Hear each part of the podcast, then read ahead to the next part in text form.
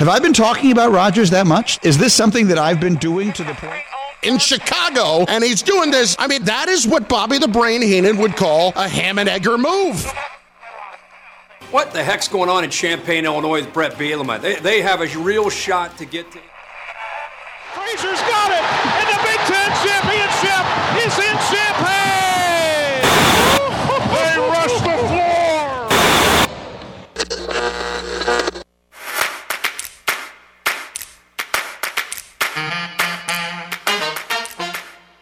And now, broadcasting live and local from the 98.9 The Game Studios in Effingham, Illinois, it's the starting lineup with Travis Sparks. Larry Bird, the Hick from Salt Lick. Yeah, Hick from French Lick. Whatever. And Eric Fry. I have honestly no idea. It's the starting lineup on 98.9 The Game.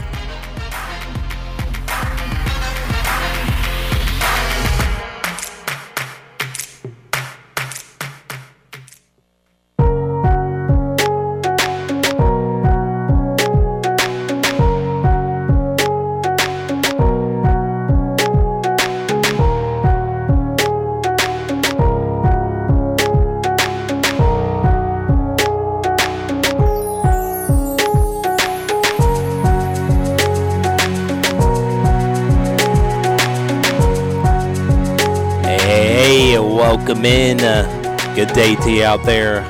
Welcome in to a Tuesday edition of the starting lineup here on 98.9 The Game, ESPN Radio. Travis Sparks, Eric Fry along for the ride, and we're here bringing a sports talk for the next hour here on ESPN Radio, local sports talk, as we'll have some local basketball to uh, talk about uh, from uh, last night, girls basketball, and we got some boys basketball tonight. We got the Battle of Cromwell tonight. It's Altamont versus Cumberland this evening, so we'll be taking a look at uh, that matchup as well as all the other matchups that are coming up uh, this evening as well. And we also got some uh, stuff that's going to be uh, voted on by the IHSA, some news and proposals. We told you about that.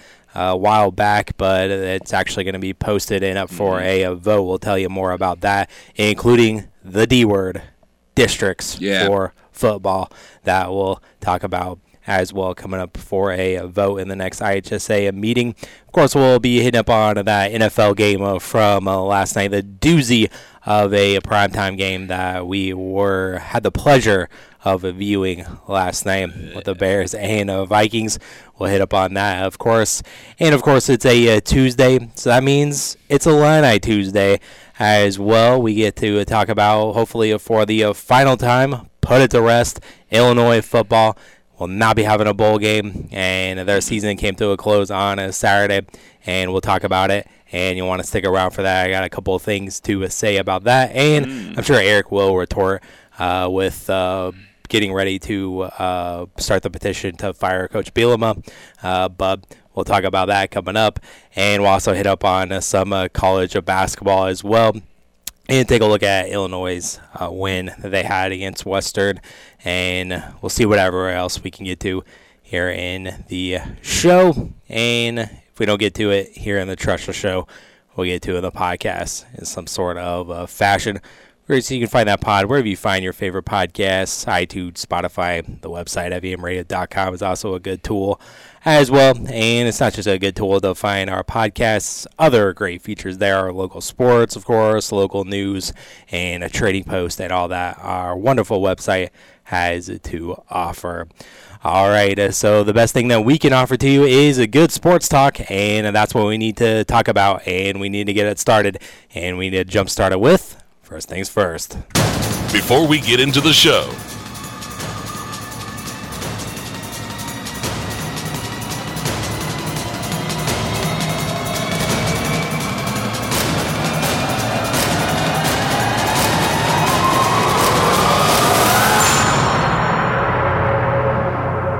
things first. And of course, we're starting off in a Monday Night uh, Football because the Bears last night, and uh, by hook or by crook, some way, somehow, the Bears pulled it off there, and they ended up winning against the uh, Vikings, and it was a riveting game. What we all thought it would be, twelve to ten. was the uh, final score there as the Bears did not find the end zone a, a single time as they win this game somehow without scoring a touchdown. And the Bears won it 12 to 10 thanks to uh, Santos uh, game winner, third 30 yard field goal with 10 seconds left. Yeah, what an ugly game. it wasn't pretty, not at all. Quit putting the Bears in prime time. We can flex this out, right? Um, I mean, I think when we get closer towards the end of the season, I think Sunday night games can get flexed out. I don't believe the Monday night games can get flexed out. So uh, that's unfortunate.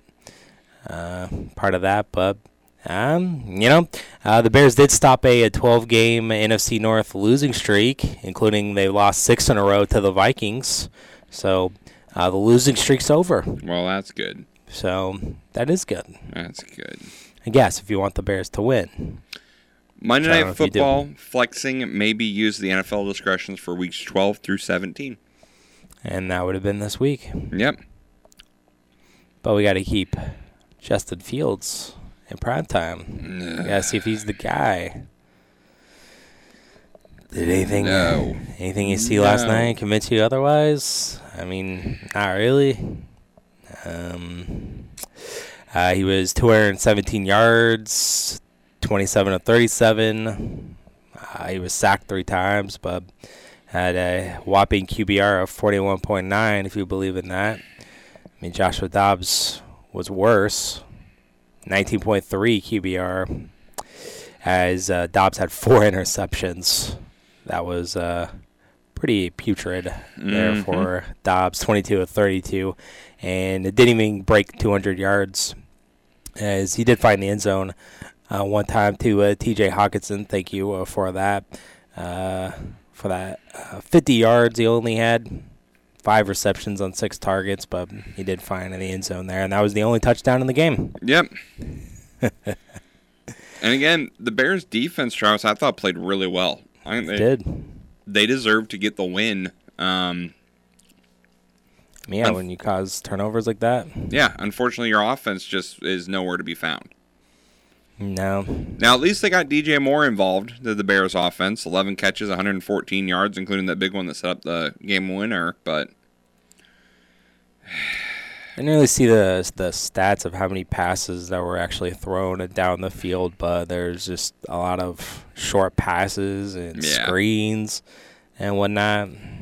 Eh, I mean, that's one of the big reasons why you don't have the big offensive numbers there for the receiving corps besides DJ Moore. Yep. That was really it. I mean, his longest was that one completion to uh, 36 yards, and I think that was the one that was setting up the game-winning field goal mm-hmm. there at the very end.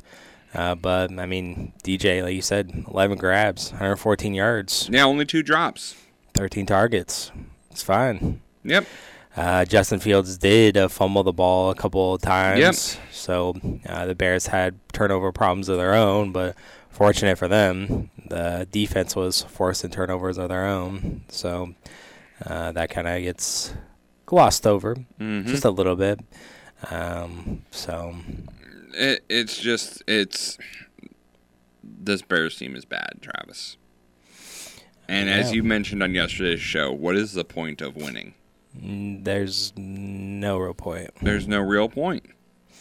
You need to keep losing because you need to get the one and the two, right? Or at least, you know, whatever you want to do with that first pick. You know, if the Panthers keep losing, you'll have the number one pick again, right? And you could potentially use that for Caleb Williams if you want to, or if you think Drake Maye is the guy, whoever you want to select at the quarterback position, but you can't let the pick go farther down. You could end up trading yep. Justin Fields, obviously, if you take uh, Caleb Williams and could jump back into the top five, but you can't get away too much from that top no. five pick because I don't think you can let Marvin Harrison Jr.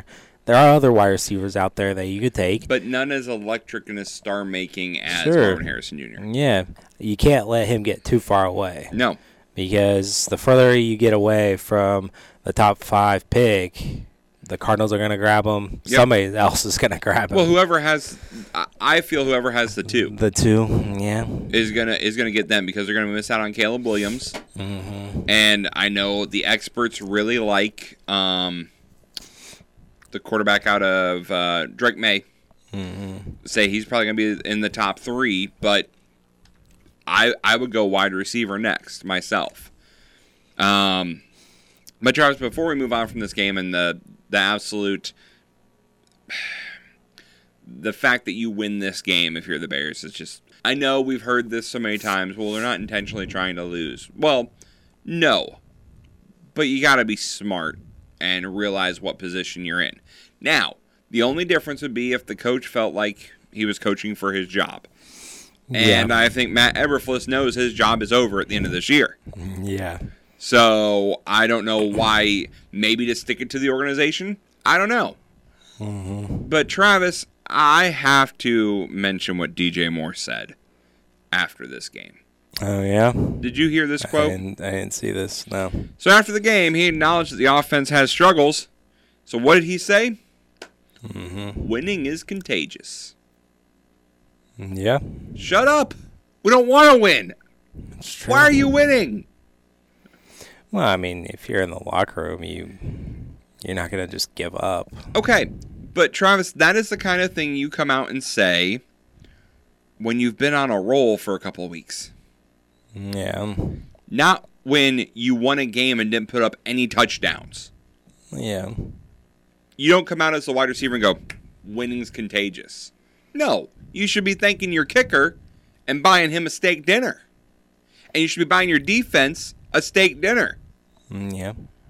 And you should be praying your lucky stars that you face Joshua Dobbs and not Kirk Cousins. As much as I hate Kirk Cousins, and we know Kirk Cousins in prime time, Mm-hmm. this Bears team is just a complete laugh show. I think Travis, and I'm I'm going to say this, I'm a Bears fan, the worst run organization in all of football. It's got to be up there. It has to be. I I'd say it's competing with the Raiders.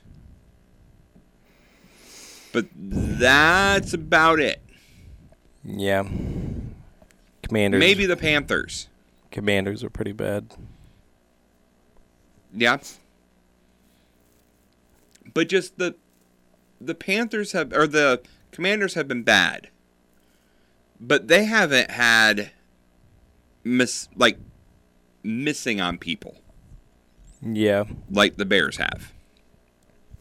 Yeah. No, that's true. And and They've just been a bad football team, they are.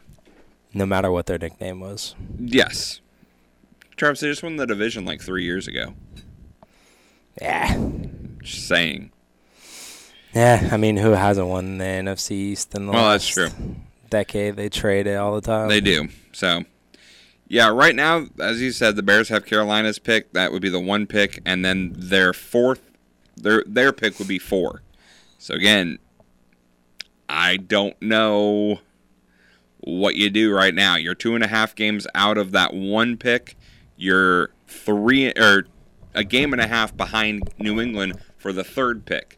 I think you got to stay in the top three if you want to get both Caleb Williams and Marvin Harrison Jr. Right. Now, if you're 100% committed to Justin Fields, fine. Then you use the first pick on Marvin Harrison Jr. and you trade the fourth somewhere else. Mm-hmm. But I'm not 100% sold that that is what they're going to do. And I'm not 100% sold that they're convinced Justin Fields is the guy. Yeah. And this is what happens when you have wishy washy management. Because we could have made this decision a year ago when we were sitting there with the number one pick. Well, I thought that they did. I thought they did too. I thought they were When fully they- committed to Justin Fields. Yeah, we need to trade away. the Yeah. number one pick, got a receiver. Yes. For To help uh, him. Fields when you had the opportunity to pick Stroud or Bryce Young. Yep, and you didn't. So And the Stroud picks looks even worse every every day that goes by. yeah, Stroud looks like a stud. Yep. And you look like an idiot Bryce Young every so much. Well, but Bryce Young's in Carolina. Let's let's be honest. Carolina's a yeah. Yeah, They're looking for a coach. They are. It's hard to be a good player when you have no coach to help you. Jeff Saturday's still on first take, so Oh man, he's not getting the call. no. I just, uh, I don't know what the Bears are doing, and I don't think they know what they're doing, and it's just pitiful. I I think that they, at this point, do you bench Fields? No, you can't bench Fields because if you are still trying to kick around the idea and decide what you want to do with them, you have to see what you got. I think at this point you have to make up your mind. Yeah, There's you kicked around enough. You've kicked tires enough. You know what you have in Justin Fields. He's a runner first, passer second. And is that going to get it done in the league? I said it last year, Travis. Mm-hmm. He is a runner. Put him at running back. He'd be a great running back for the Bears. He's not a quarterback. yeah, the uh, rushing yards record Yeah. for the quarterback. Yes. But that's not what this league's about. We've all thought a couple years ago that the Ravens were going to revolutionize, and Harbaugh, when he came in, yes, I said that word, out in San Francisco, was going to revolutionize the NFL with the read option and with the Wildcat. And it hasn't stuck. It doesn't get the job done in the NFL because your quarterback gets hurt too much. You're paying those guys way too much for them to be running around like that. Uh, it's just about every other, uh, you know, trend in the NFL. Eventually, when the new thing comes along, it get, it works for a while, but then eventually you get more tape on it, and Mhm. then defensive coordinators will get smart and start to figure it out and start figuring out the tendencies and whatnot. But so. I also feel that owners and general managers are saying, I don't want this quarterback I'm investing millions and millions and millions of dollars in taking hits on every play. Oh, yeah. Because whether he hands it off or he doesn't, he's going to get hit probably. hmm You don't want your star guy getting banged up. Yeah, and quarterbacks and people in general are getting hurt more and more often. Yes. these days. So Justin Fields' quarterback style does not fit in 2023 NFL. It just doesn't. But the Ravens are leading the AFC right now. They are. They're the number one seed. Yes, but Lamar has not been running it as much. He's been passing more. Um, I mean, I don't know. I'd have to look at the stats. Scrambling away from pressure and designed runs are two different things. They are. I mean, he's ran it 112 times. Second most on the team. And he has almost as many yards as Gus Edwards with about uh, 20 or 30 less carries. Okay, but Matt Eberflus is not John Harbaugh, No. who's been doing. The Ravens are the one exception, Travis, because this has been their offensive style for eight years, Mm-hmm. and that's what they're paying Lamar Jackson to do. But are they going to have something else in common? They're going to have a rushing quarterback, and are they going to have a Harbaugh coaching them? They could have exact the mirror Don't. images of each other with the Ravens. Don't. Even if so, even if John Harbaugh comes in as going to be the coach of the Bears, he's not going to want Justin Fields. He's going to want to pick his own guy. I'm sure. Whether that be Caleb Williams at one, or whether that be the third round and getting J.J. McCarthy out of Michigan, who he already knows. Oh yeah. There you go. uh, I mean, as much as I think, I do think that Caleb Williams is a little overrated, but I do. I think that he's better than J.J. McCarthy, and I think that would Coach Harbaugh would want uh, Caleb. But again, we've heard Caleb Williams say, depending on who has the pick, he will go back to school. Mm, All right, then just go back to school and then lose to less superior competition, and you're lucky you don't have to face Illinois next year. Who does USC have on the Big Ten schedule next year? Like Penn State. Caleb Williams, if you want to come back to school, just because you don't want to play for a certain team. I'm not going to Chicago. They haven't had a good quarterback in. It is a lot of pressure. It's so much pressure because everyone. It's kind of like the Cle- Oh, being. they got to play at Michigan, It's kind of yeah. Without Harbaugh, they're Penn gonna be nothing. State.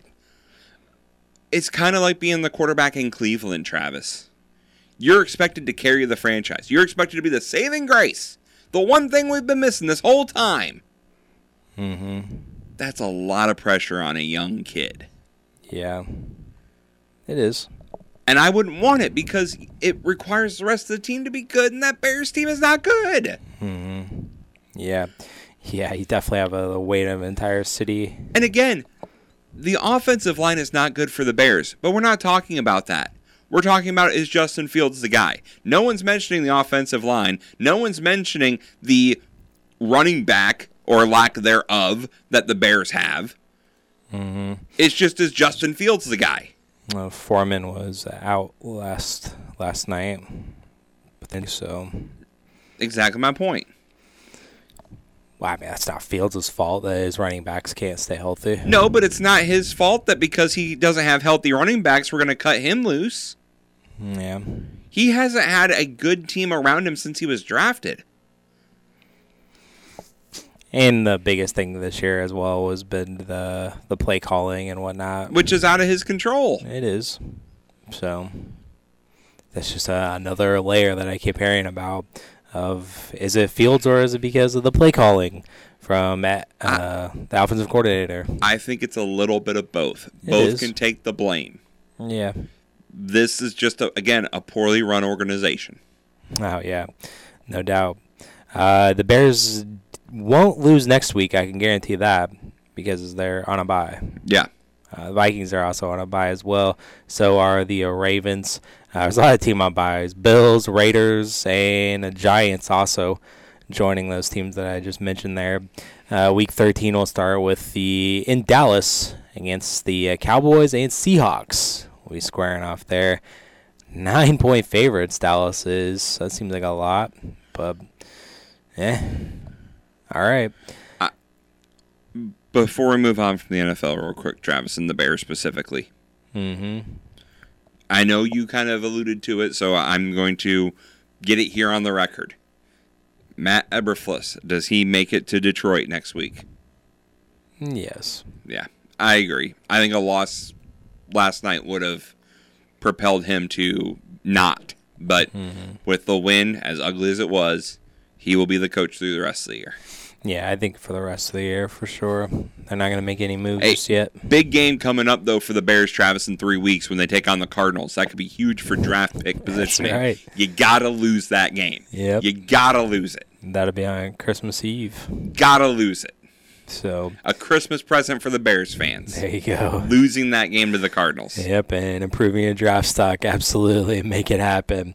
All right, so uh, let's uh, get away from uh, NFL football. We still got some uh, football to uh, talk about, but it's the high school level with uh, some proposals of being up in the IHSA meeting for a vote, including districting for football. So we'll talk about that as well as the local sports from last night, local high school basketball on the way here on the starting lineup.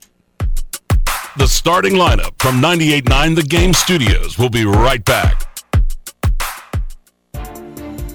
This is Lucas Kerning with a message from the Effingham Fire Department. As a firefighter, I've witnessed the devastating consequences of vehicle accidents. Let's stay focused. Distracted driving kills. Keep your eyes on the road and off your phone. Buckle up. Seatbelts save lives. It's a simple action that can prevent serious injuries. Also, let's protect our little ones. Use proper car seats for children to ensure their safety. And always check the back seat. Don't forget about loved ones or pets before leaving the car. Let's prioritize car safety. Together we can save lives. The elves have worked hard all year, and Christmas Eve is finally here. A package ready for every girl and boy, and tonight it's time to deliver the joy. The reindeer were eager as the elves ready the sleigh, but Santa noticed it needed cleaned in the worst way. It had sat in the stable for almost a year and lost all of its luster and most of its cheer. Santa thought, Rudolph, he saved us before. He'll know who to call, of that I'm sure. Santa went to Rudolph and asked, What can we try? We must not let the children down. It's almost time to fly. Rudolph nodded. He knew what to do. He hitched to the sleigh and off he flew. With the new pressure washer from Crossroads Truck Equipment, the sleigh was sparkling in under a minute. The trip was a breeze, the sleigh so clean and bright, and when they stopped in Effingham later that night, Santa cheered Christmas was saved so quick and efficient. Then Rudolph gave a wink to his friends at Crossroads Truck Equipment. Will they find a home? Sponsored by Geico. Sarah wants a yard, my own little paradise. Brad, however, hates yard work. The only thing I hate more than cutting the grass is paying someone to cut the grass. Compromise is tough, but these two won't have to compromise when they bundle home and car insurance with Geico. It's easy, and they could save even more. In the end, Sarah and Brad found a great home with a yard. A very, very small yard. Time to get it done. And I'm done. Bundling without compromise at geico.com.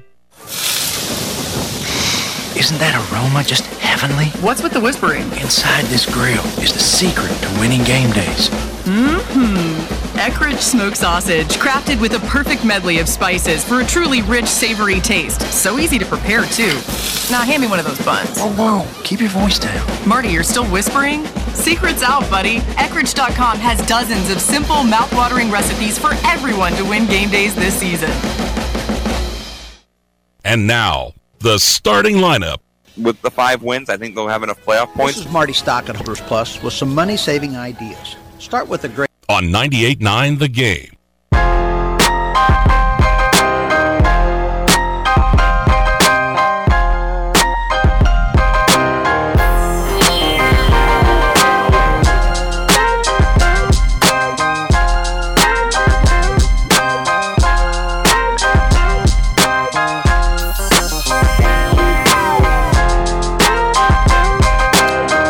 Welcome back in into the uh, starting lineup.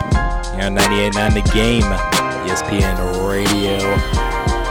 And uh, let's talk about uh, some local sports here. And uh, let's uh, first uh, start talk about some local sports from last night, as we have some local basketball going on, some local girls of basketball, and a game that was over on our sister station at Jack FM, and it was a battle in the NTC, and it was Altamont coming away with their second victory in as many conference games, and they won this one over Dieterich, 66 to uh, 40 5 was the uh, final score there. Altamont got things going there into the uh, first quarter. It was back and forth in the early going with the Maroons and Indians, but Altamont eventually pulled away there at the very end and ended up leading by 19 to 9 after one quarter. Uh, Dieterich tried to chip away at the lead in the second and third quarters, uh, but really in that second quarter, Altamont put up 21 points, and they did that with uh, three pointers uh, there. They really started to get that game uh, going as uh, you know the three pointers were really starting to fall because they were working the ball inside and out, opening up the three point line, and so that was nice to see that the three pointers were falling last night for the Indians, and I think that's really one of the uh, uh, big differences uh, there because I mean uh, a lot of things were similar in the way of uh, turnovers and whatnot, but uh, the three pointers were a little bit of a difference there. And ended up winning there by double figures and going away. Dieterich did pick up a couple of points there late in the game to uh, make it a little bit closer. So they didn't give up there till the bitter end, uh, but it was ultimately Altamont uh, picking up the win. And I thought another uh, good team effort and another good effort defensively uh, as well uh, for for Altamont, and another nice win. Yeah, another nice win for the Altamont Lady Indians, and you know this is a team that is still, I think, learning to play as a team. Mm-hmm. And last night was a big step in that direction with an NTC win over Dieterich in uh, Dieterich, uh, they had some uh, foul trouble as uh, Britain. She was in foul trouble pretty early on, and she was the MVP of the CHBC Thanksgiving tournament. So mm-hmm. they had to play without her for a little while in the first quarter and in the first half in general. Uh, but uh, you know, she ended up leading the team with uh, scoring with 17 points, and that was the only girl double figures for the Maroons. Uh, Meinhardt was right there with eight, and Niemerg had a six. Uh, but uh, too much for the uh, Maroons was the Indians. of course, Grace Nelson paced the attack. She had 31 in the contest, and Klein was close to double figures. She had nine points. Uh, there. And one player that didn't show up in the box score was uh, Libby Reardon uh, there, but she was back in the lineup Good. and she pulled down some rebounds and really was think kind of the the focus of that inside outside game to open up the three pointers. Uh, there, she's been missing the last couple of games, but uh, back in last night uh, good, good, there. Good. Um, it was also in the NTC. It was a St. Anthony picking up the win over Okaw Valley, and it was a 72 to 30 final score as St. Anthony jumped on them early. They led uh, 26 to seven there after one quarter of a play, and uh, then uh, they took the uh, 46 to uh, 13 lead at halftime, and uh, they were kind of on cruise control. Uh, from there, Nancy Ruhal led the way for the Lady Dogs, 30 points, almost a double double, nine rebounds there. Uh, Vonderheide was also close to Ruhal. She had 23 points in the contest, but she got a double double as she pulled on 18 rebounds in the uh, contest there for the uh, Bulldogs. Uh, there, so St. Anthony now six and one on the uh, season. Uh, there, it was uh, Brownstown uh, St. Elmo getting the win over South Central, 67 to 43. Brownstown got it going in the first quarter. They led 24 to 14. They also outscored South Central 20 to six in the second quarter, and they also put up 21 points in the third. And so only three in the fourth quarter, but they built up enough big enough lead at that point there. They didn't need a lot of points in the final quarter. Mm-hmm. Uh, Hazlitt led the way for Brownstown. That's Diana Hazlitt. Uh, Williams also was 19. Seaball was 17, and Miller with 10. So four out of the five in double figures there for the Bombers. And Webster led the way for South Central. She had 22 points in the uh, contest uh, there. Excuse me. It was uh, Neoga getting the win over Windsor Stew-Stras, and that one was a 61 to a 56 score. As it was Neoga who was the one who had to come back in this one, as Windsor had that 15 to 11 lead after one quarter, and then they held uh, the uh, lead their 33 to uh, 25 at the half. But Neoga comes back strong there in the second half, outscores them in the third and fourth quarter to pick up the uh, come from behind victory. It was Osborne and Campbell really leading for Neoga. Campbell, she had 23, and Osborne had a 22. No other girl close to double figures. Richards was close with seven. but That was the only one that was close to Campbell and Osborne. Uh, Kinkler led the way for Windsor's Two Straws. She had 15. Uh, Sam Hayes had a 13 for the Hatchets, and Mathis had 12 double figure scores there for the Hatchets. But uh, coming away with the dub there. And it was uh, North Clay getting the win over Vandalia, 67 to uh, 41 there. It was in the Little Illini. It was Mount Carmel getting the win over Flora, 61 to uh, 28. And also we had uh, Cumberland to pick up the win over Casey, 41 to uh, 29 was the final score there with Cumberland getting the dub. Cumberland led by 10 after one quarter, 13 to 3. And uh, they kind of built that lead slowly but surely after that. Uh, there for the uh, Lady Pirates. Mm-hmm. Looks like uh, Shoemaker led the way. She had 11 in the contest for uh, Cumberland. And uh, no players were in double figures there for Casey. The highest score there was a Shull with uh, six, actually more at eight. Uh, there, missed her. Uh, but that's important because Casey, that's the team that Altamont will be facing on Thursday in their next matchup. So looking forward to that one. Also important in that in the big two high school sports of football and basketball, Casey and Cumberland now tied one apiece. So they'll decide that next Tuesday when Cumberland hosts Casey. Oh, there you go. There you go. and on the boys basketball Yep, side. yep. So there you go. Break the sports tiebreaker. That's right. Uh, Lincoln Prairie uh, Central A&M picks up another win over Arcola, 46 to uh, 38. Central A&M off to an amazing start this season.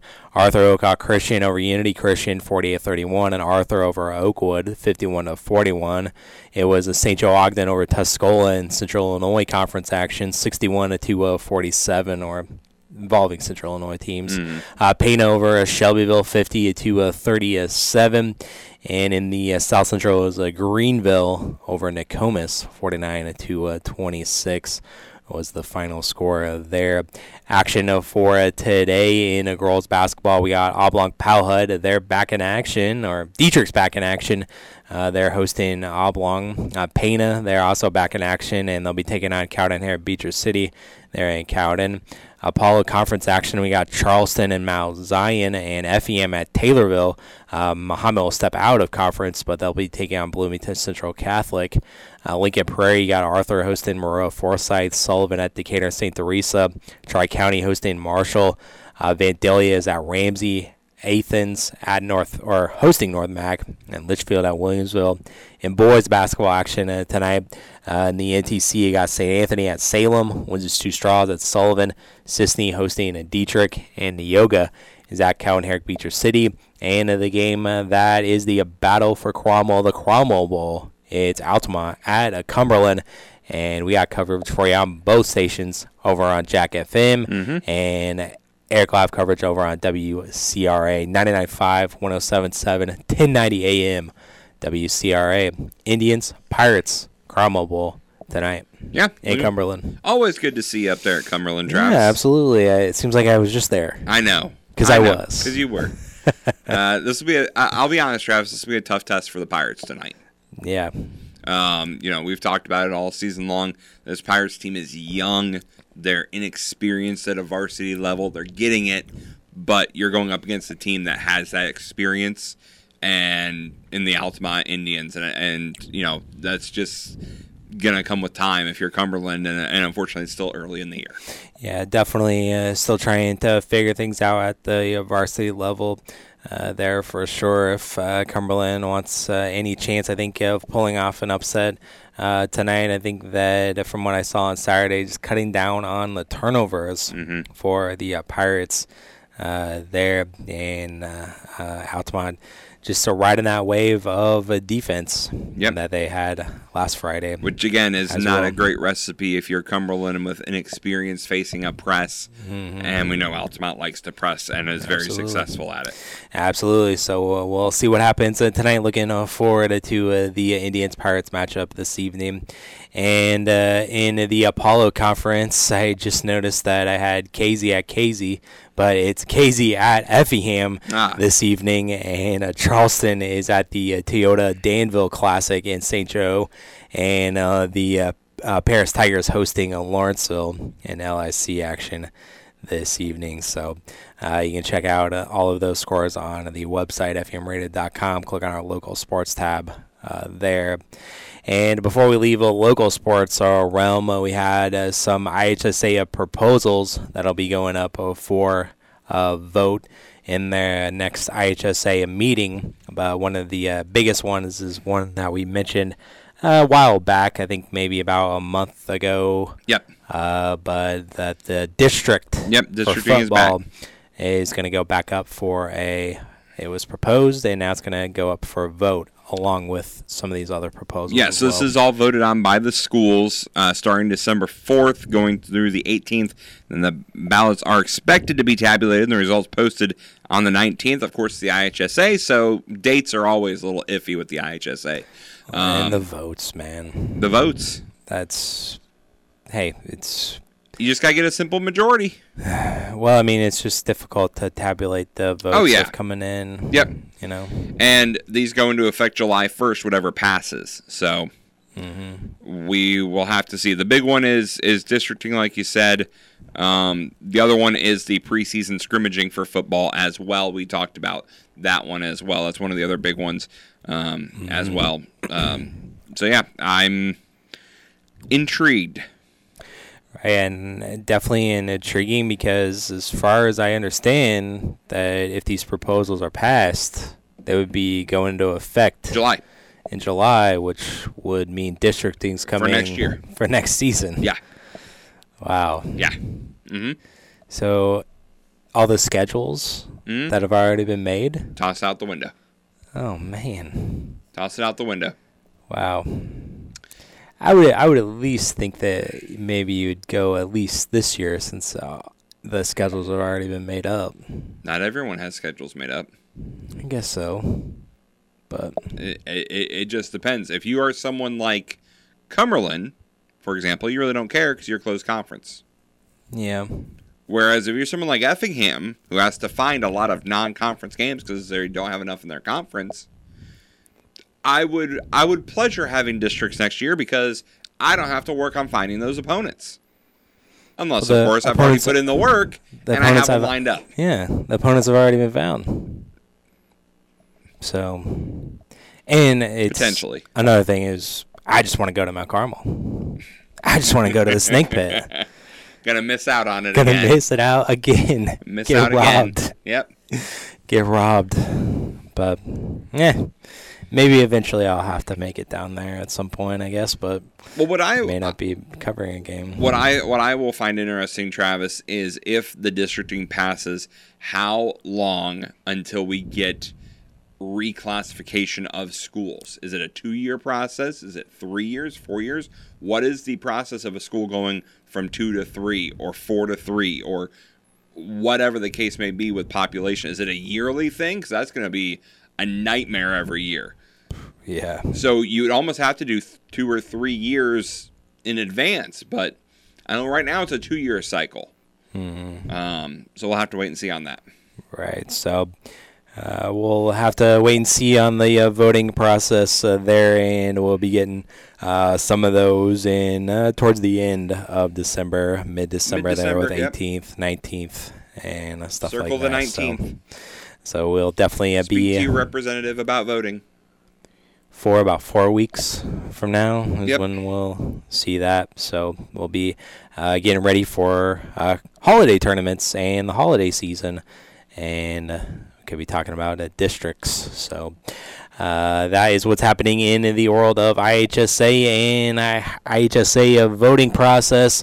And we'll uh, come back after we take this uh, short timeout, and we'll return talking about uh, some Illini sports, Illini athletics, Illini football. Won't want to miss it. Coming up next here on the Star Lineup. The starting lineup from 98.9 The Game Studios will be right back.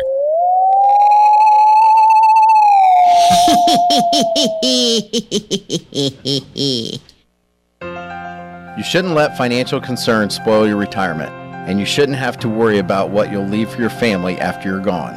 If you set up a tax free inheritance for your loved ones with single premium whole life insurance, you can drop your worries and enjoy your retirement. Contact your local Pekin Insurance agent to request a single premium whole life quote. And in Effingham, call Tingley Insurance at 217 342 3637 and we'll go beyond the expected for you. Imagine the possibilities with the Teutopolis State Bank. This is Justin Naders. If you're buying a home, see us to get pre qualified. When you're pre qualified, the seller knows you mean business, and that can save you thousands. If you're building a new home, we'll help you get started with a construction loan customized just for you. Ask around, talk to your friends. You'll see why so many homes start with a little help from Teutopolis State Bank. And Teutopolis, Sigel, and Effingham. Equal housing lender and member FDIC. How would you like to come home to a bartender who will fix you any cocktail you want? I'll have an old fashioned. I'll have a margarita. Now you can with the Bartesian Home Cocktail Maker. Bartesian is a sleek machine the size of a coffee maker that makes premium cocktails at the touch of a button. Choose from over 50 different cocktails, from classics to the most exotic premium cocktails served in the best bars today. You'll always get freshly mixed, perfectly balanced cocktails with the Bartesian Cocktail Maker. And now, get Bartesian's best holiday deal ever when you go to bartesian.com slash radio. Entertaining? The Bartesian is ideal for parties. No need to stock all kinds of individual mixers for complicated recipes. Every guest gets the cocktail of their choice in seconds. The Bartesian makes a wonderful gift for anyone who loves a fine premium cocktail. Now get Bartesian's best holiday deal ever. It's available right now only at bartesian.com slash radio. That's B-A-R-T-E-S-I-A-N dot com slash radio for Bartesian's best holiday deal ever. Only at bartesian.com slash radio. And now, And I also asked Coach, what can we expect from the Effingham Hearts this season? Well, I tell you what, it's um, it's ironic. I was talking with a couple people about that. earlier. Uh, it would help if I played the uh, right clip. back to the starting lineup on 98.9 The Game.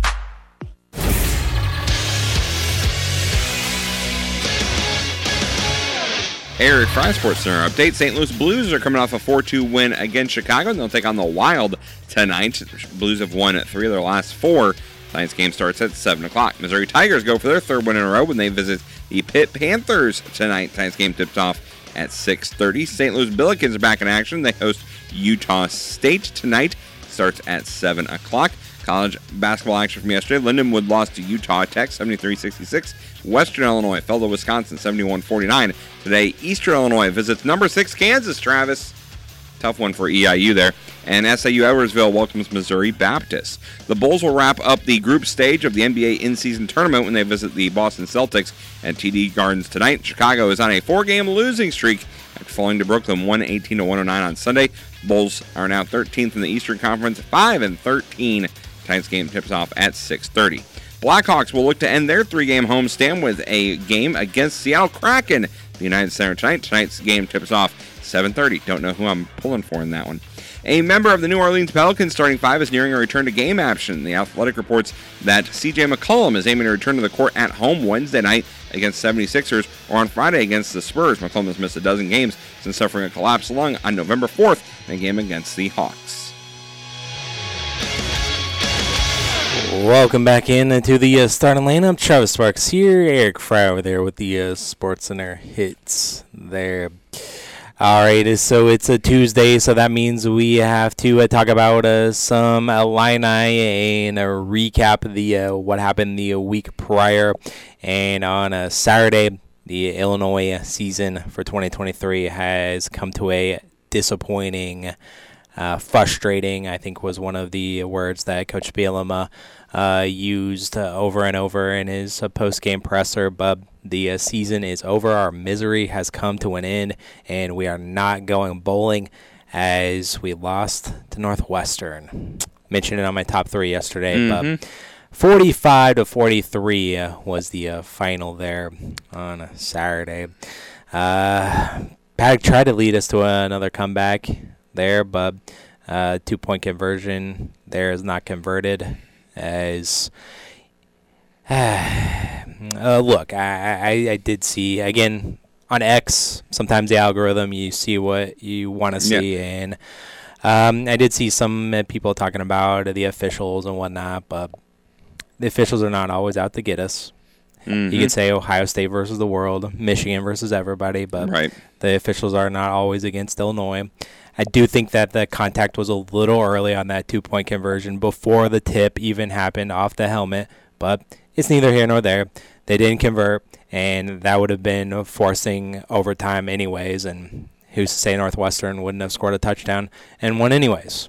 So, um, unfortunately, uh, year three here for our coach Bielema, we take a step back, and we ended up losing, and we end up with a losing record, five and seven.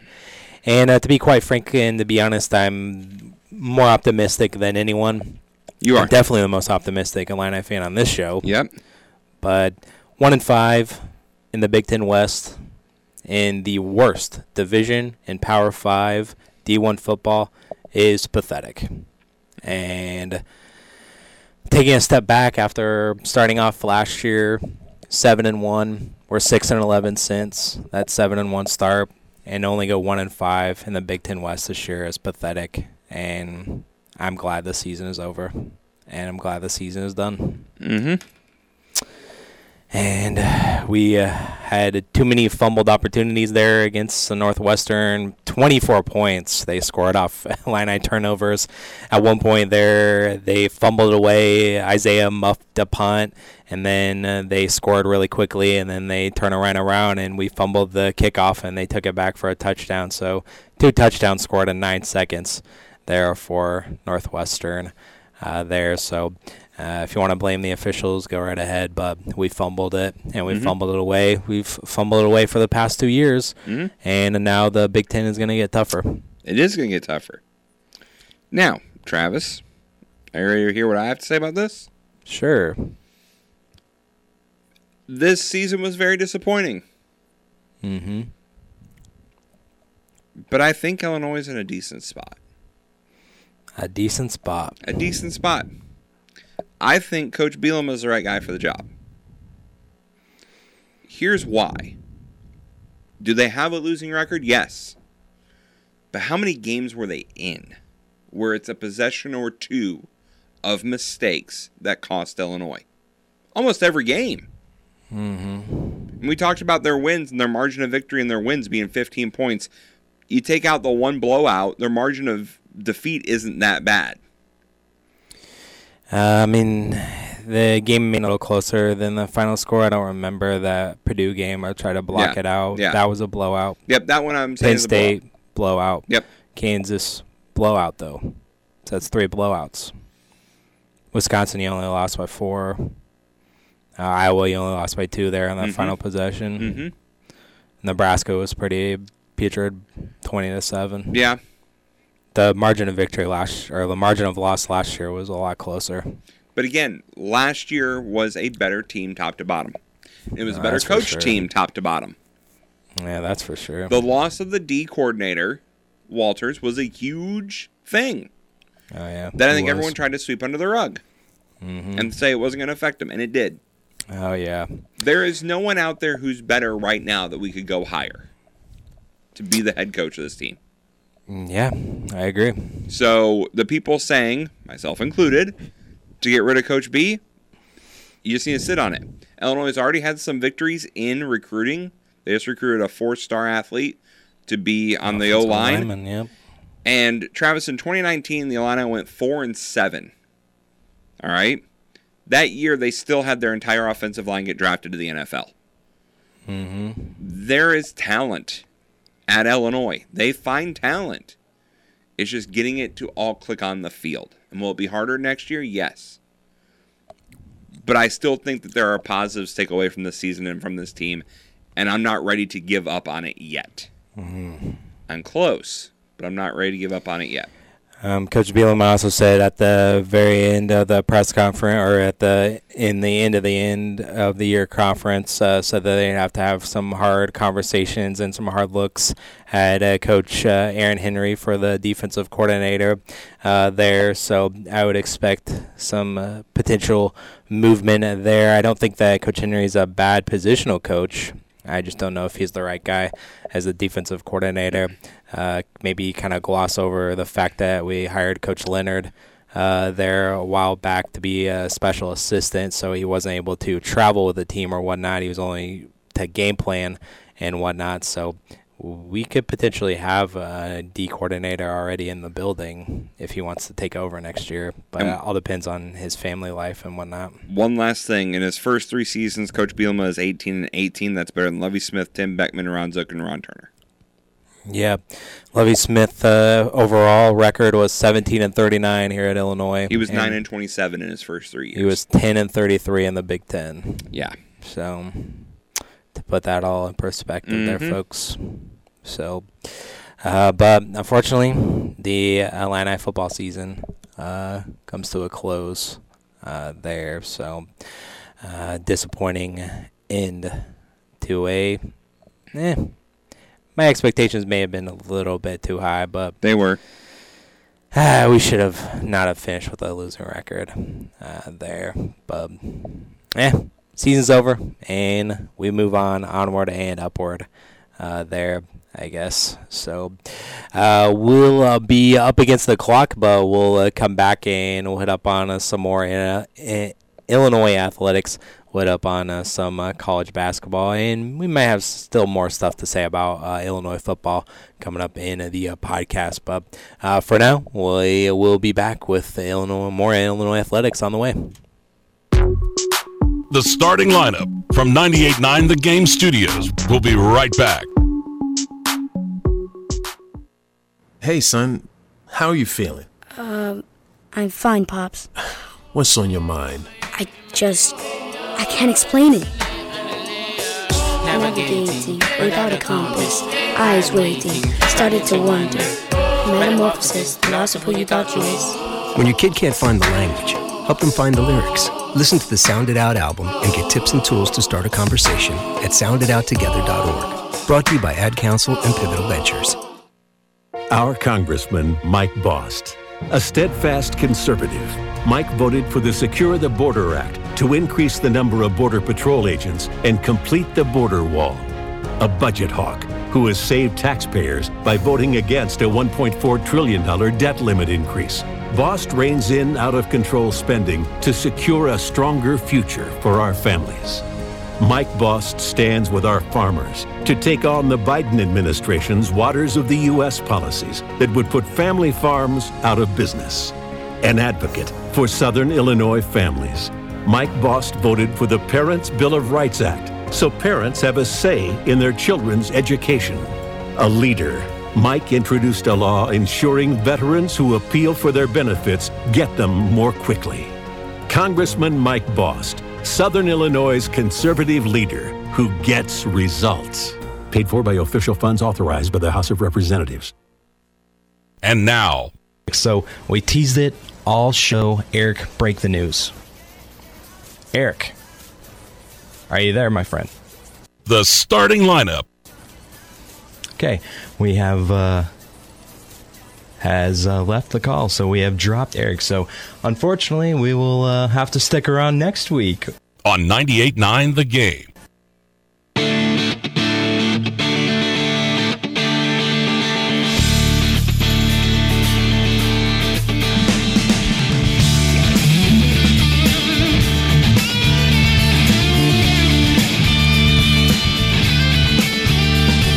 Welcome back in to the uh, starting lineup here on 98.9 The Game. Only here on 98.9 The Game which is a smidge a bit longer. But uh, let's uh, close out quickly here with the uh, Fighting Illini basketball team and uh, some college basketball tonight. Uh, the Illini, they won over the Leathernecks of Western Illinois 84 to 52. Seems so long ago on a Friday. there, Terrence Shannon Jr ended up leading the team in scoring there three of the five starters. It was nice to see there in double figures. Uh, Shannon Jr. with 19, Dain Dainja with a nice game as he pulled on eight rebounds, uh, but had uh, 16 points. It was a double double for Gair as he had 10 points and 15 boards. Also four blocks in the game as well, and had a nice performances from Gibbs-Lawhorn and Luke Goode off the uh, bench there, making those three threes for Goode uh, there. So, uh, you know, I thought Illinois looked uh, pretty decent there against Western Illinois compared to the other non-conference games that we've had this season, and uh, that obviously got the attention of some voters. And uh, Illinois back in the top 25 and number 24 there, and they don't have a, a game until Saturday as that'll be at the rack against Rutgers there for the first Big Ten game of the season, and that'll be a three o'clock tip, two o'clock pregame show right here on a 98.9 here on a Saturday. And uh, some college basketball uh, tonight. I know Eric loves this. It's the uh, SEC, ACC challenge starting off uh, tonight, and it's all getting started on ESPN. Got LSU and Syracuse. Uh, top 25 matchup between number 8 Miami and number 12 Kentucky at 6:30. Mizzou's against Pitt, NC State, Ole Miss, and Clemson against number 23 Alabama concludes the night on ESPN. So a lot of college basketball action on ESPN, ESPN2, ESPNU that's how that's how good Missouri is. They're on ESPNU tonight. They're not even on ESPN two or anything like that. And then of course, uh, like Eric mentioned in his uh, Sports Center, EIU gonna make that trip to Allen Fieldhouse to take on the Jayhawks, who was coming off that uh, loss in the Maui tournament. I'm sure they want some revenge on their mind. Uh, Purdue, they're against Texas Southern, and Marquette, they're against Southern uh, tonight there. Uh, but uh, coming up in the uh, podcast, still got more stuff to uh, say about Illinois football and uh, still got whatever else we can get to here in the uh, podcast. So stick around for that. Coming up next here on ESPN Radio is Carlin versus Joe.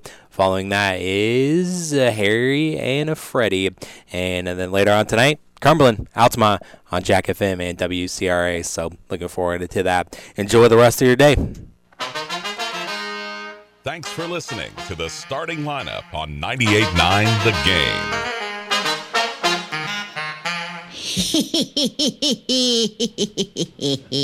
Game.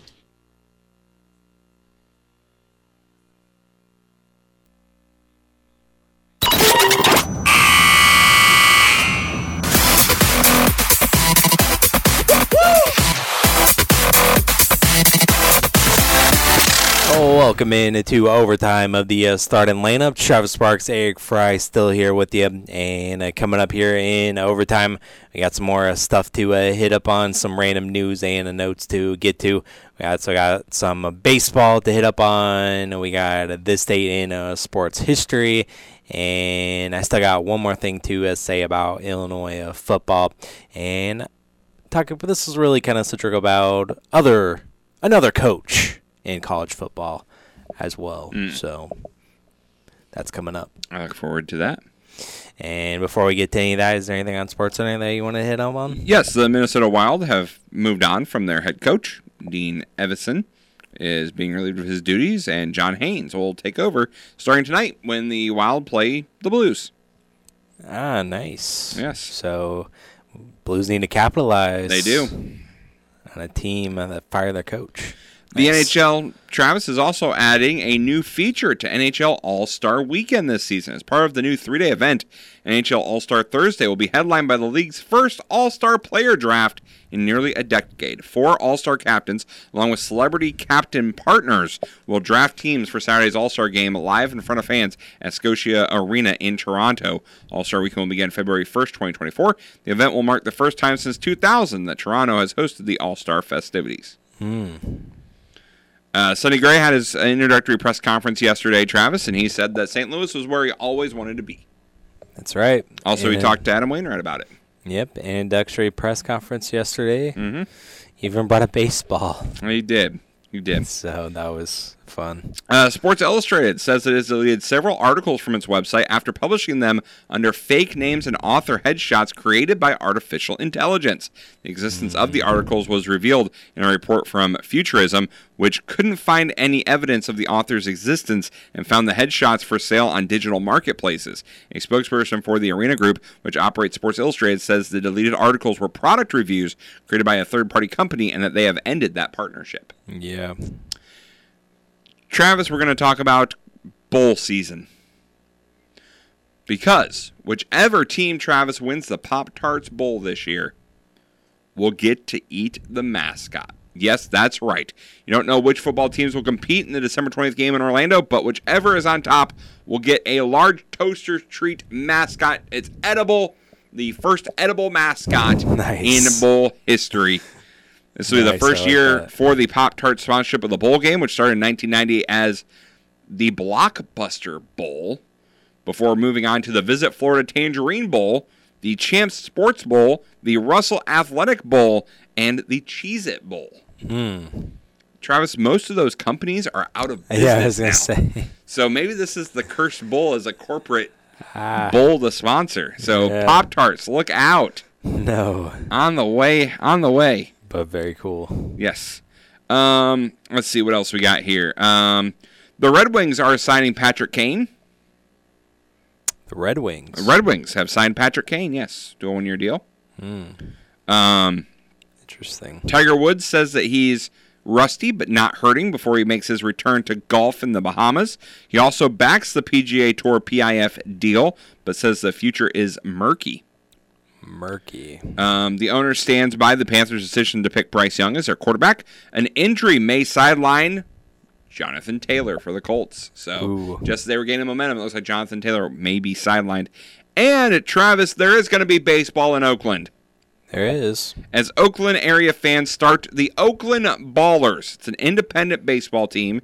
It is going to be part of the Pioneer League starting this summer. They're going to wear the same green and gold as the A's, but they're going to be the Ballers or the Oakland Bees because B instead of. A. Yes. I it. It's founded by Paul Freedman and Brian Carmel. Said they've hired former Seattle Mariners manager Don Wakamatsu, who went to high school in nearby Hayward, California, as executive vice president of baseball operations, and Travis Micah Franklin, former St. Louis Cardinal outfielder, Mm. is going to be the manager. Really? Yes. Nice. So this is by the fans, for the fans For that the came up with this. Yes, yes. So um, they raised $2 million to help fund operations and expand the seating of Laney College, which is an Oakland junior college where the Bees will play. Hmm. But still baseball. Yep, yep. Can't complain about that. Yeah, hey, I I think that's a, a great great idea. So dig it. Um, yeah. Uh, one of the owners said, "quote We're not here to replace what we lost. We mourn what we lost. What we're here to do is say there's a tradition in Oakland. We get to continue that. We believe that the when Oaklanders come together, nothing will stop us. We're by Oakland. We're for Oakland. We're not gonna leave Oakland. So there you go. There will be baseball in Oakland. Just not major league. No, uh uh Pioneer League, which is the league itself is affiliated with the MLB, but Yeah. the teams themselves are not. So Right. The Oakland Ballers. the ballers. Hmm. Don't you want to be a baller, a shot caller? Sure. Sure. But not in Oakland. No. not Travis, is sports. That's your sports center. All right. Very well. Is that what you wanted to get to for baseball? No, I have more baseball stuff. else? Yep. All right. You got any more hot stove? I do have some Hot hot, stove stove. Yes, that's what I was what I was getting at, Travis. Okay. And just the day after the Cardinals made it official with Sonny Gray, it appears that two NL Central teams are going Duke for Duke for another starting pitcher. Oh yeah. Are fighting it out over Shane Bieber. Ooh. Both teams in on Shane Bieber. Both teams also in on Tyler Glasnow. Now, reports are that both teams have moved on because the Glasnow market has gotten really, really crowded. Apparently, a lot of teams in there, so they're trying to angle for Shane Bieber. Hmm. Shane Bieber would definitely be a nice addition. Nice addition to have. Reds are a little surprising for me, but they must be looking at the NL Central just like I said the Cubs should and say it's wide open for anyone to grab. Hmm. So, Yeah, they definitely should have realized that they saw what they could have been. They had the Mhm. potential to be something, but Mhm. they just kind of faltered before it was time to make some moves. Also, Travis, on the uh, Blue Jays front, remember how we, we had talked last week about there were rumblings about Bo Bichette and Chicago? Mm-hmm. Well, now it f- seems that the Blue Jays have also been fielding calls for Mr. Vlad Guerrero Jr. Really? So take that for what you will, but there is a certain team in Chicago that could really use a first baseman. Hmm.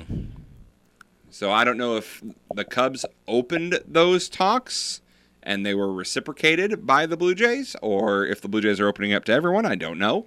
But I found that very interesting that the Cubs we know were in discussions with the Blue Jays, and now suddenly Vlad Guerrero's out there too, and the Yeah. Cubs need a first baseman badly. Hmm. So Man, Vlad Guerrero Jr. floated out there, Bo Bichette.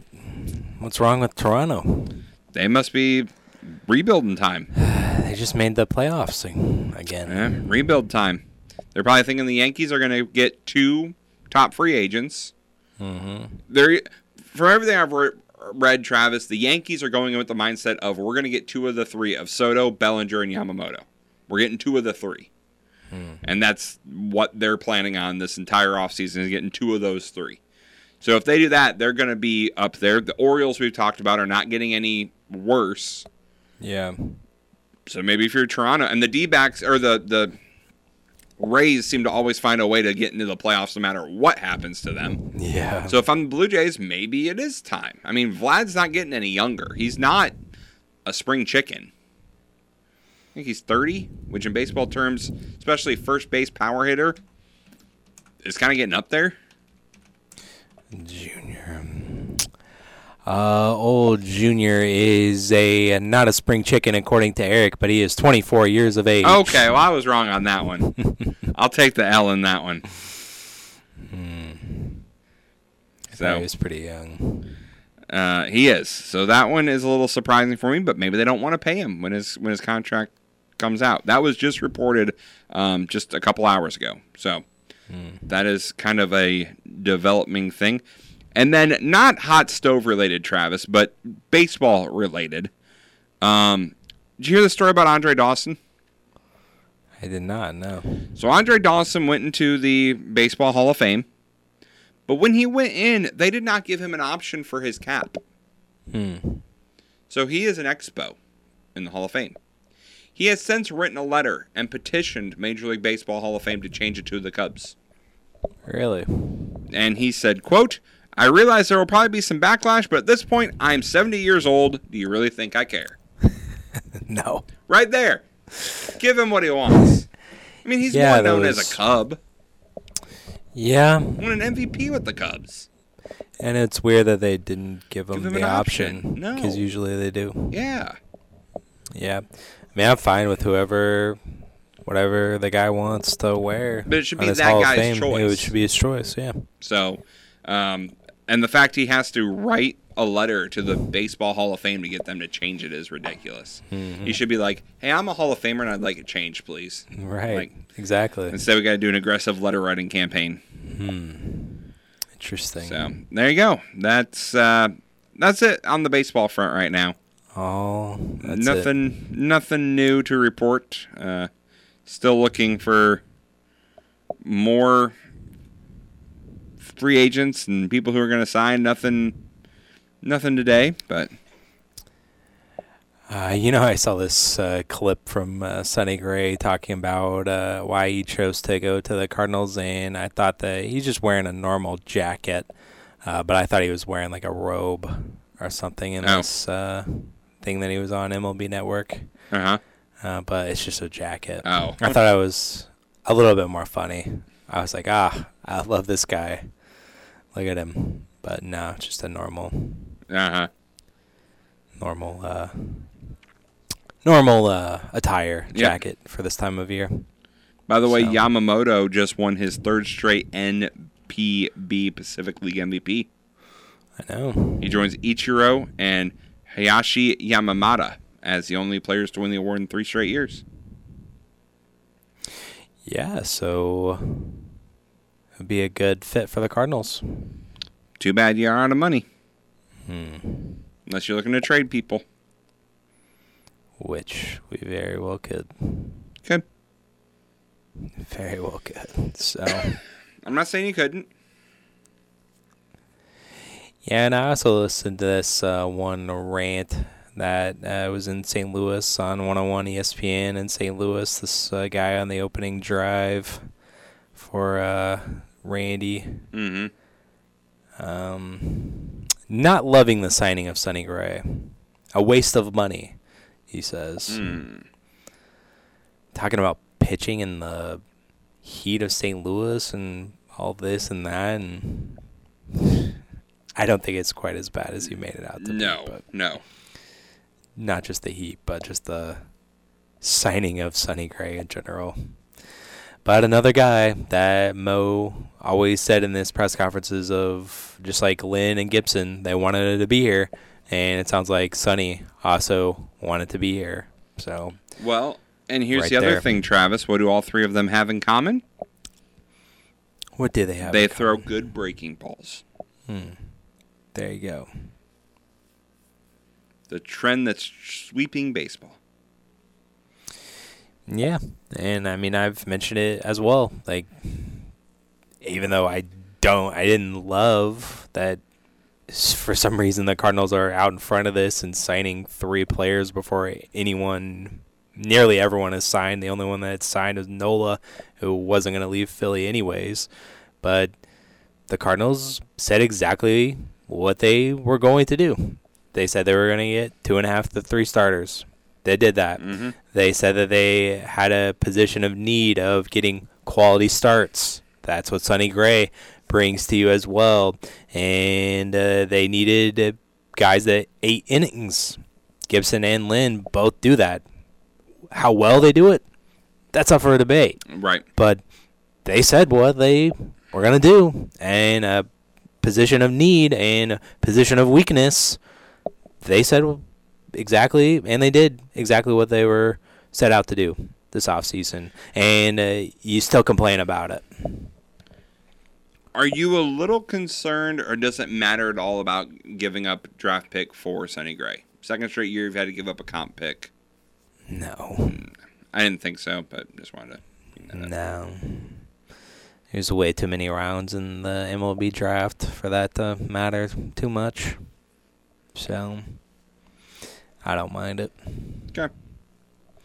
But people can never be satisfied these days. That is true.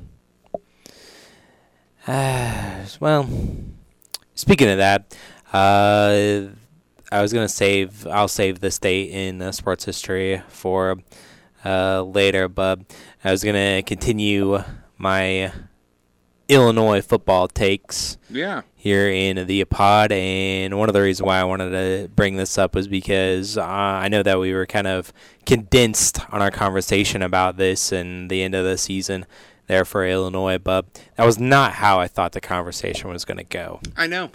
I was fully prepared for you to be waiting and to be the first person to sign the petition for Coach Bielema to get fired.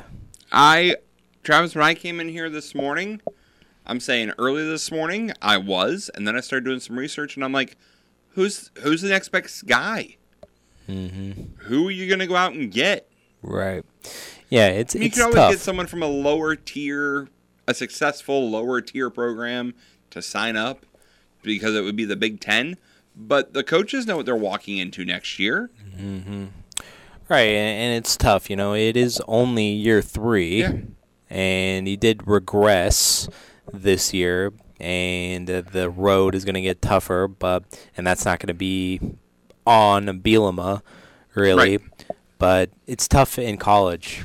You're Yeah. trying to build something here, Well, and to start over after year three. and it's tough with the transfer rules because every time you think you could be building something and you bring in a great recruited guy, they can just leave at a moment's notice because they don't like their playing time. Yeah. So you, there's really no room to grow. I mean, I feel it more on the basketball side than the football side. I think basketball's harder because there's only five guys out on the court at any one time. Mm-hmm. But I think it still affects football that any highly touted like it used to be you could get a five star prospect to sign and then you could redshirt him for a year and have an extra year of eligibility with him if the team wasn't quite ready but it was really close Mm-hmm. and you could kind of stockpile all your guys and even the sophomores who were good like you kind of stockpile guys for a couple of years by redshirting them can't do that now guys will leave Right. they'll just straight leave Yeah. and nil and transfer has made that possible Yeah. That's to where you the can't of it. build a program Mhm. you just have to go for this year i can't look at what next year is because half the roster i have this year may not be here next year Right. And so I have always said, ever since I became a sports fan, I feel you have to give a college coach a recruiting class. As in, when they take over, that freshman class reaches senior before you do anything with them because that gives them four years to get their guys in and get the old guys out. Mm-hmm. Now, do I think that has sped up a little bit because of the transfers? Maybe a little bit Yeah. but not by much. I think you still got to give a coach three to four years before you can pull the plug on him Mm-hmm. and say this isn't working. How do you know it's not his guys yet? Not at every position. Yeah. And you have guys who haven't bought into the concept. Mm-hmm. But in today's college sports world, it's what have you done for me lately, not what you're going to do tomorrow. Yeah. Yeah, definitely. And uh, so, uh, you know, uh, Coach B uh, closed out year uh, three, and I think that if uh, you have another season like you did this year, I know that you're going to come in to next season with kind of lower tempered expectations and whatnot. But uh, if it doesn't get any better, that's when we can Yeah. start to look at, well, maybe we need to make some wholesale changes and whatnot. And if there's not anything, one thing to point to uh, positive in that direction, then maybe we need to look at where we're headed as a school and as a program. Uh, obviously, it's going to get tougher with the addition of those four teams from Mhm. the Pac-12. What I'm interested to see this offseason is are who's going to be the quarterback next season. Mhm. Is Altmyer going to stick around? Uh, Paddock is eligible for another year of eligibility, but he's going to have to get an exemption from the NCAA, Right. just like uh, Tommy DeVito tried to do, but it was denied. So uh, DeVito obviously now in the NFL, thriving Yeah. in New York. But I would like it if Paddock comes back and uh, for a full year and a full off season as the guy because without him, we don't win the Minnesota game, we don't win the Indiana game, and we're not in the game on Saturday either. Mhm. So, but that could be a little difficult there if he doesn't come back. Or So, you look at the transfer. yeah, That- it's semi-successful with DeVito, but uh, if Altmyer leaves, it's it wasn't successful then this year. But it varies player by player. That's the thing with the transfer. Yeah. You can't base, oh, we're never going to transfer again because, I mean, because the same thing about Illinois basketball. Yeah. Transferring last year did not work for the Illini. It, it just wasn't the right fit. Mm-hmm. This year, hopefully, is better. That transfer window helps us. Those players who transferred have another year to grow. Yeah. I I think if there is a star player that is interested in coming to Illinois because they want to play against better competition, because maybe not so much on the offensive side, Travis, but on the defensive side, Illinois is getting ready to have two straight years of top 15 picks. Mm-hmm. At best, Yeah. two straight years of top 10 picks. Right. That goes a long way for a defensive player who maybe is unhappy where they're at. Right. and wanting to transfer in. Illinois is starting to get a reputation of having good defensive players get drafted to the NFL. And if Newton strives, just like Witherspoon has, then it's Right. even better for Illinois. Yeah. And if Tommy DeVito can strive, even though he didn't get drafted, that's another little chink in the cap for Illinois. Mm-hmm. Right. So it becomes attractive even if the team isn't great to get these players here that are good players who want to be here because maybe they want to play a step up in competition. Maybe they want to show off for NFL scouts because NFL scouts are at NF at these games because maybe they're scouting the other team, but you put on an impressive performance. Right. I I don't think it is. I as an Illinois fan, Travis, I'm gonna put something I saw on X. Okay. Mm-hmm. 2022 2023 basketball into the 2023 football season has been the most frustrating as an Illinois fan. Not the worst, but the most frustrating. Mm-hmm. And I think that is a perfect statement. Yeah. These teams, the, the basketball team last year and the football team this year, were not bad teams, but they were frustrating because we expected more out of them. Mm-hmm. Right. It goes back to setting the culture. You, I've t- I talked about it with the Cubs. You know, when the Cubs were getting rid of everybody and they were down at the bottom of, of baseball, I said that's not your what's expected anymore. It has gotten raised. Same thing with Illinois basketball. After Kofi and Ayo and stuff like that, it got raised. Mm-hmm. Same thing with Illinois football after last year. The expectations got raised. You have to meet them now. 500 is not good enough anymore. Right. And I think that's why this year felt like such a big defeat because we didn't even get to 500. Mm-hmm. Right. But it's just because the expectations have changed. Right. Being an Illinois fan is crazy. We're realistic, but we're also irrational at the same time. Yep.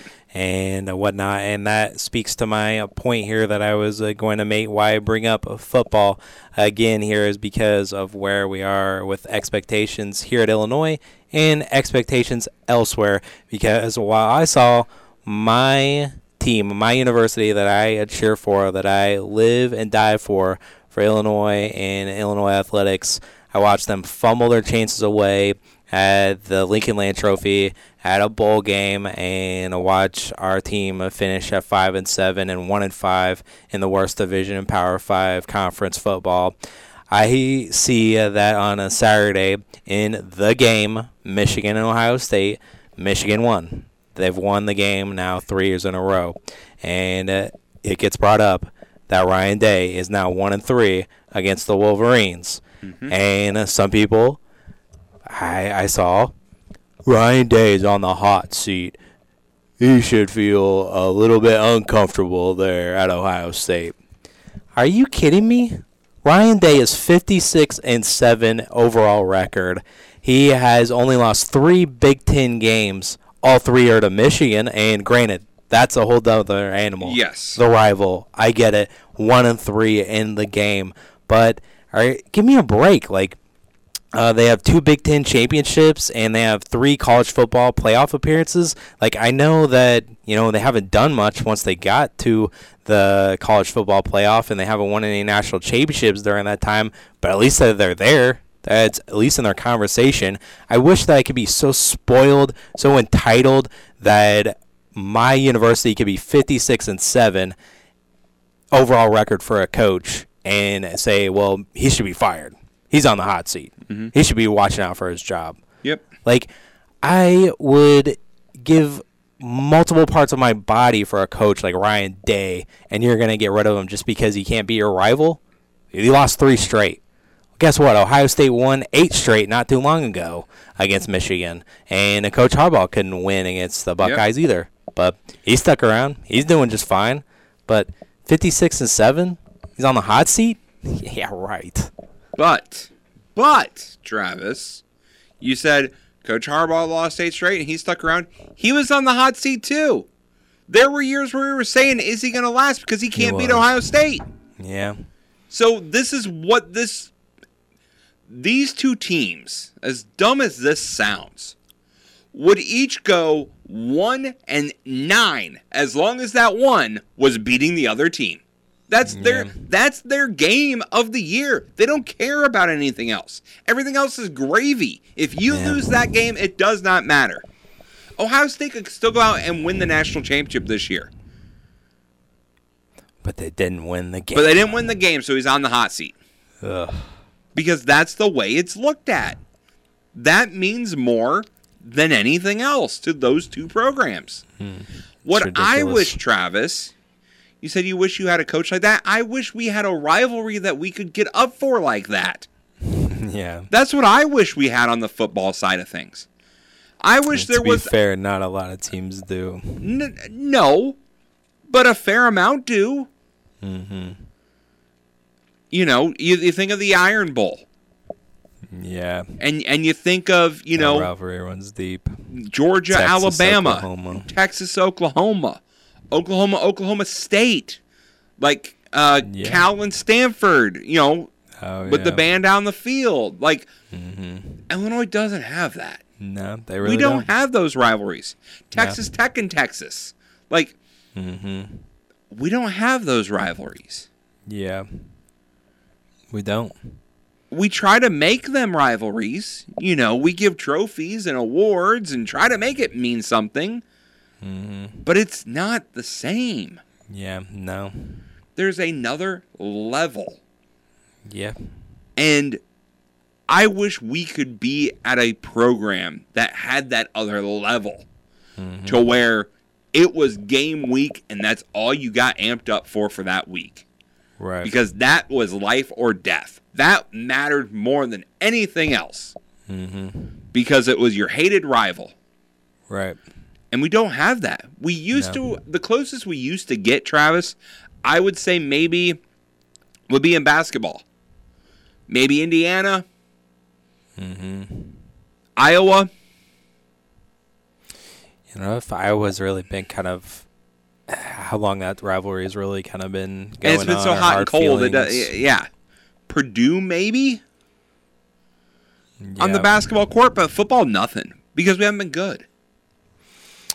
Yeah, uh, football. We've tried. We still play for a trophy, and it's kind of gotten an extra layer with Coach Walters Yeah. now over there and taking so many assistants. But again, and whatnot with them. both teams have to be good for it to really matter. Yeah. The reason why the Ohio State Michigan rivalry, I feel, is so big is because back before the playoff, the winner of this game was getting to a national championship or getting to the Rose Bowl. Mm-hmm. That's why it mattered so much. Yeah. Because there wasn't a Big Ten title game, there wasn't a playoff, there was the BCS, and you knew you had to win as much as you could to have a, even a chance at that. Mm-hmm. Or you were going to the Rose Bowl as the Big Ten representative. Yep. And you couldn't do that unless you beat every Big Ten team. And nine times out of ten, the two best Big Ten teams were Ohio State and Michigan, minus a few years where maybe you'd throw Wisconsin in there. Illinois would sneak in a year or two. But consistently, Ohio State and Michigan were the two best. Mm-hmm. That's why it meant so much. Yeah.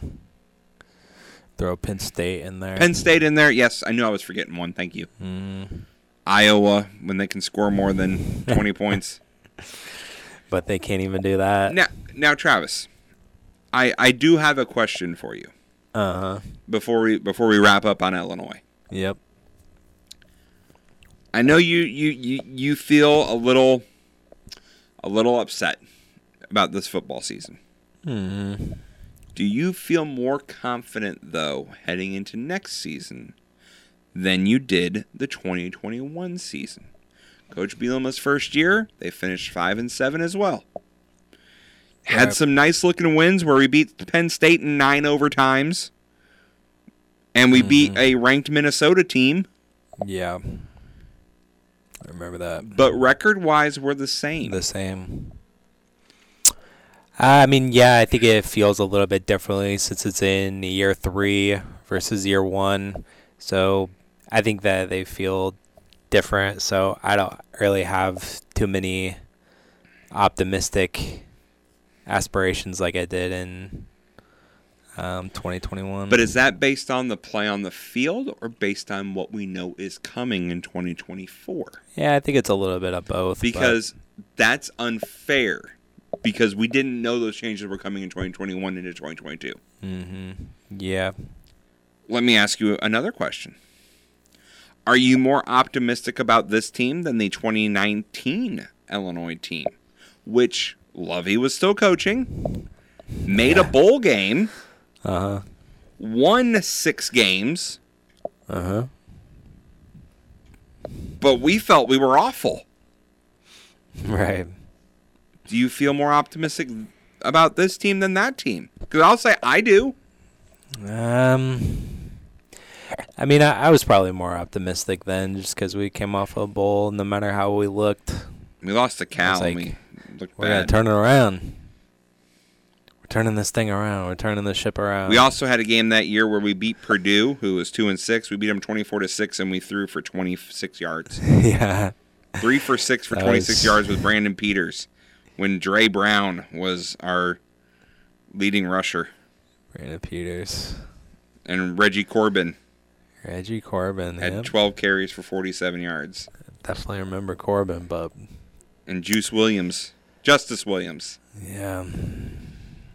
The, the point yeah, I'm that's, a, to that's another thing that's gonna be it's gonna hurt us uh, more than likely. Isaiah Williams does have he's a, only a junior, so he could come back for his senior season, but he did go through uh, senior day, Senior day, yeah. activities, so that usually signals that he is may have played his last game there. Yep. And also he threw a touchdown pass as well. So Mm. started out as a quarterback, made that switch Yep. to wide receiver, and then it's just apropos that you go through senior day activities, and then you also throw a touchdown in the game. So I think that ends his Wraps career on a on a high note. I agree. So unfortunately, but he would be a great player to have back. Yep. Even though he muffed that punt. valid. Can't that pun, in the Indiana game too. Maybe shouldn't have had him back there return. Maybe. Maybe. All right, But- Travis, ready for sports history? Yeah. We'll wrap this thing up. Yeah, let's get out of here. On this day in 1992, Reggie Miller went off for 57 points, set an Indiana team record as the Pacers beat the Charlotte Hornets 134 to 122.